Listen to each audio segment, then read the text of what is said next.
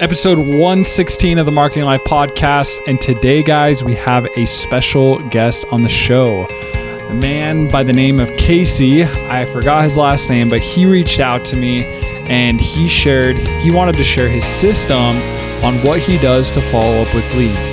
Now, the reason why I wanted him on the show is because that's a super important part of online marketing is actually the lead follow up.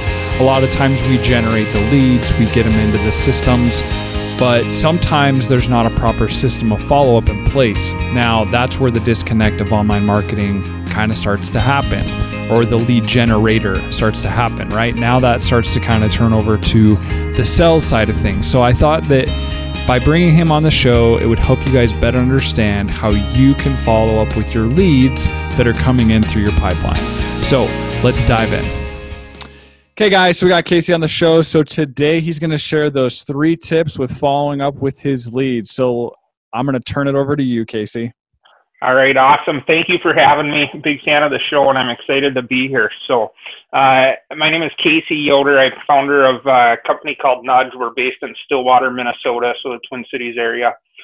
Um, and I just wanted to share. I've been listening to the podcast, and so much great information. You've touched on lead follow up a little bit, which is what we do um, so I wanted to share our three by three method to convert more leads into sales opportunities. So kind of just uh, best practices and very simple steps that we think any business can take to improve the amount of leads that they're able to engage, connect with, and, and qualify and get a sales opportunity with. Um, awesome. Yeah, so kind of the first one is to follow up fast. Um, there's all sorts of statistics out there. You can follow up within the first five minutes of getting a lead uh, you're like 600 times more likely to engage them, uh, qualify them, and get that sales opportunity. And then, you know, waiting 15 minutes, it goes down to like 200 times. And if you wait an hour, it just plummets. So uh, when you get a lead, you know they're thinking about you. They're in an action frame of mind. Um, so you want to follow up as fast as possible, ideally within five minutes. So that's a simple first step to take. Okay, so um, just give the audience a little bit an idea within those five minutes. What what does that look like? Like, are you calling them, texting them, emailing them all at the same time? Like, how does that window of five minutes actually look? Yeah, so uh, the back half of our three by three is we we when we manage our clients' campaigns, uh, we use text, phone, and email to communicate. Uh, we'll run a lot of tests to see if their customer base is more responsive to text or phone. Um, but for us, it typically looks one of two ways. We'll either get that lead right away, we'll pick up the phone, call them. If they don't answer the phone, we'll leave a voicemail, tell them that we're going to send them a text message, and then we immediately hang up the phone, uh, have that text message send, and then they can respond either with a phone call or a text. And the response is overwhelmingly done via text. Awesome. So uh, yeah, that's kind of how we approach it. We we don't even email until uh, typically like day three of a, a, campaign trying to get in touch. So we're very much phone and text message, M- SMS based. Okay, cool. So you get that fast response time in. Then the second step um, is following up frequently. So we kind of call it like being politely persistent. Our frame of mind is these people reached out to us they want us to get in touch with them. Uh, if it doesn't happen after the first time, uh, we'll continue to follow up. Uh, with our clients, we will follow up basically until we hear back and they told us to get, they tell us to get lost. Um, but at minimum, you should be attempting to follow up at least six times. And again, that's just kind of best practices where you're going to have the best uh, luck connecting with them. And it's almost counterintuitive. We found those people that uh, you continue to reach out to, continue to reach out to, and you don't hear back until sixth, seventh, eighth attempt at contacting them. Uh, typically, they will actually move forward with you more frequently. I think because you're the only one that's still re- reaching out to them. So, whenever they get back into that decision-making mode, you're on the top of their mind. Um, and you're kind of who they think to reach out to. So, uh, be politely persistent and continue to follow up. Awesome. I like that. So like it's interesting. So you're saying it's usually like seven or eight times that these people will move forward. you know what? Touch. I would say the majority of people get back to you right away. Um, but those ones that do not get back to you, like most companies are going to attempt to call them once, text them once, call them twice, maybe. Very few are going to do it three times. Maybe on the customer's end, something came up, the timing got pushed back a couple weeks, whatever it is, we have no idea. If you're still continuing to reach out to them, you make it super easy for them to get in touch with you. Um, you're the ones that they're going to reach out to whenever they get back into that decision making mode and are ready to to move forward with whatever your product or service is. So most people are going to respond right away, but those ones that don't for whatever reason, like we just don't assume that we know why that is. So we just keep reaching out, keep reaching out until we hear something. Gotcha. I like that just because like the whole concept too with like online marketing is it's proven that sometimes it takes like eight touches before people turn into buyers or even like fill out a form. So it's like the same concept is like, okay, well, we get a form fill after eight times, but now it's like, well, maybe even more times again, we're having to reach out to them. So that's really inf- interesting information that you guys have seen on your end. So thanks for sharing that. Yeah, yeah, absolutely. And it is, it's cool to see. And uh, it's hard to do. It's kind of hard to get over that mental hurdle of, well, I've reached out two, three, four, five times. Nobody's called me back. I don't just want to keep calling, but uh, things happen on the other end. So we just encourage everybody to continue to do so. Awesome. the last thing um, that we would recommend there in the first of the three by three is uh, keeping a good list. So obviously CRMs are huge. Hopefully your company has one. Uh, if not, like Google Sheets, whatever it is, keep track of all the leads that you have coming in, um, the ones that go cold, the ones that uh, are still warm, the ones that turn into customers. Uh, we track and we recommend companies track as best they can um, all the conversations that they have, all the different touch points, and then that can be super valuable down the road. So obviously, some leads are going to uh, convert for you; they're going to turn into customers.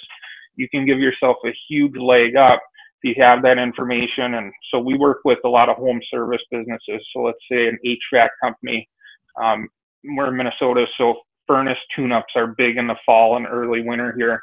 Well, our clients are able to, because they're keeping a good list, have a good database, circle back with the people who did their furnace tune-up a year ago, reach out to them via text, uh, get them to schedule an appointment very easily. So it's really boosted their retention rate um, and made made it very easy to fill out their calendar calendar without spending a ton of money on additional advertising every year. Yeah, that's awesome. Yeah, definitely money's in the list. So, especially in those home service industries like that you're talking about. So, that's one thing that you know I've talked about on this podcast. You know, you have like local listing, like like fixed locations and things like that. Then you can, you know, you have companies that are online and they just ship products. And to me, that's one of the huge benefits of like a fixed location is that you can just have a database of people and customers as long as you're keeping them happy they're going to keep your business afloat so i think that's awesome what you guys are doing is keeping you know those lists organized and making sure that you know that those customers are happy and when something goes south or whenever they're ready for an, an upgrade or whatever you guys just send out a text so that's really awesome that you guys are doing that yeah, yeah, thank you. And we totally agree. And, you know, we found once you open up that line of communication with people, especially via text, people, it's so easy and it's kind of on their terms when you go back and forth. But uh, when you when you've established that communication, you do a good job. And I've heard you touch touch on it on other episodes. Like it's way easier to get ask and get reviews. It's way easier to ask and get referrals. So uh, when you're able to communicate one-on-one with customers at scale, which text I think is the easiest way to do, uh, it can do a ton of really good things for your business. Awesome. That is awesome. So and then the second half of that that three by three is just kind of how we communicate. Um, and, and, text has grown to the top of our list without a doubt. Uh, we still will do a lot of calling for our clients. Um, I think part of that is you know generational, but I think there's depending on where the lead come from comes from, especially the more digital leads. Uh, even if you don't ever talk to the person, if you end up leaving them a voicemail, they like to hear a voice, know that it's somebody real on the other end. Uh, so that's still powerful. And then uh, we do email as well, um, and some people just prefer to communicate like that. So if you can keep all three in the mix, uh, we found that to be very beneficial. And then we always recommend, like, if somebody uh, texts you back, well, they prefer to communicate via text, so stay on that text channel. If they email you back, same thing. Um, and if, if you have to guide it somewhere else, make sure you let them know. Don't just start texting them after you've been emailing them. Gotcha. That makes sense. No, that makes total sense. Makes total sense. So, well, cool, man. Is that like your basically your three step process then, as far as everything goes? Yeah, yeah. That's uh, that's what kind of we put out um, for companies who who don't want to use our service for whatever reason.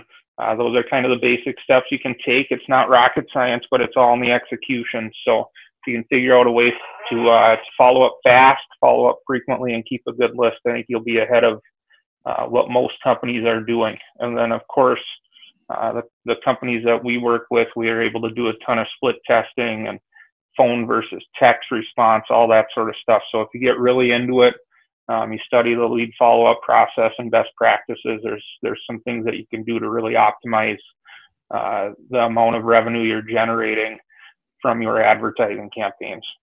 Awesome. Cool. Well, I'm going to ask a little uh, broader question about this. Just curious.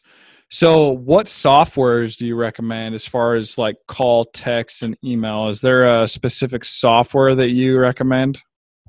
So, uh, we we at Nudge provide a fully managed solution, and we built our own um, SMS software that we use, which is uh, what we're kind of it's kind of our differentiator and part of what we offer. Um, there's frankly uh, not a shortage of text companies out there. Um, I would say the biggest thing is make sure you find one that you can be interactive with. So two-way texting, not just uh, text service where you can send them out, but you can't get them in and respond. So, uh, you know, I would just Google it. I don't want to throw any names out, but just Google it. No, you're uh, totally fine. Yeah, there's there's a lot of them out there. Just make sure that they're interactive. They're two way, so when you're getting text back, you can respond um, individually to each one. Gotcha. Well, cool. That's awesome. Sounds like you guys are you guys are crushing it. So yeah, yeah, and uh, it's good stuff. Really appreciate you having me on.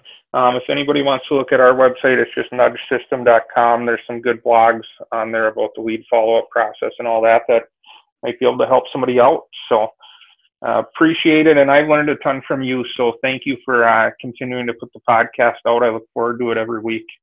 Sounds good, man. All I can ask is uh, go leave me a review. Help me keep pushing. So I, I'm on it. All right. Sounds good, Casey. Well, thanks for your time, and I appreciate you sharing your knowledge and wisdom with us. Yes, sir. Absolutely. And uh, we'll talk again soon. Have a good day, Taylor. Thank you. Sounds good. Thanks. See you. All right. Peace. So, guys, thanks for listening to the show. If you guys have any questions, feel free to reach out to me if you want more questions about lead follow up. Like you said, like Casey said, you guys can reach out to him and ask him questions as well. But, guys, realize that it is super important that you have a system to follow up when you generate your leads. Make sure you're texting them, emailing them, calling them, and really have a dialed in system of the follow up in place and this, again, will help your company scale and grow.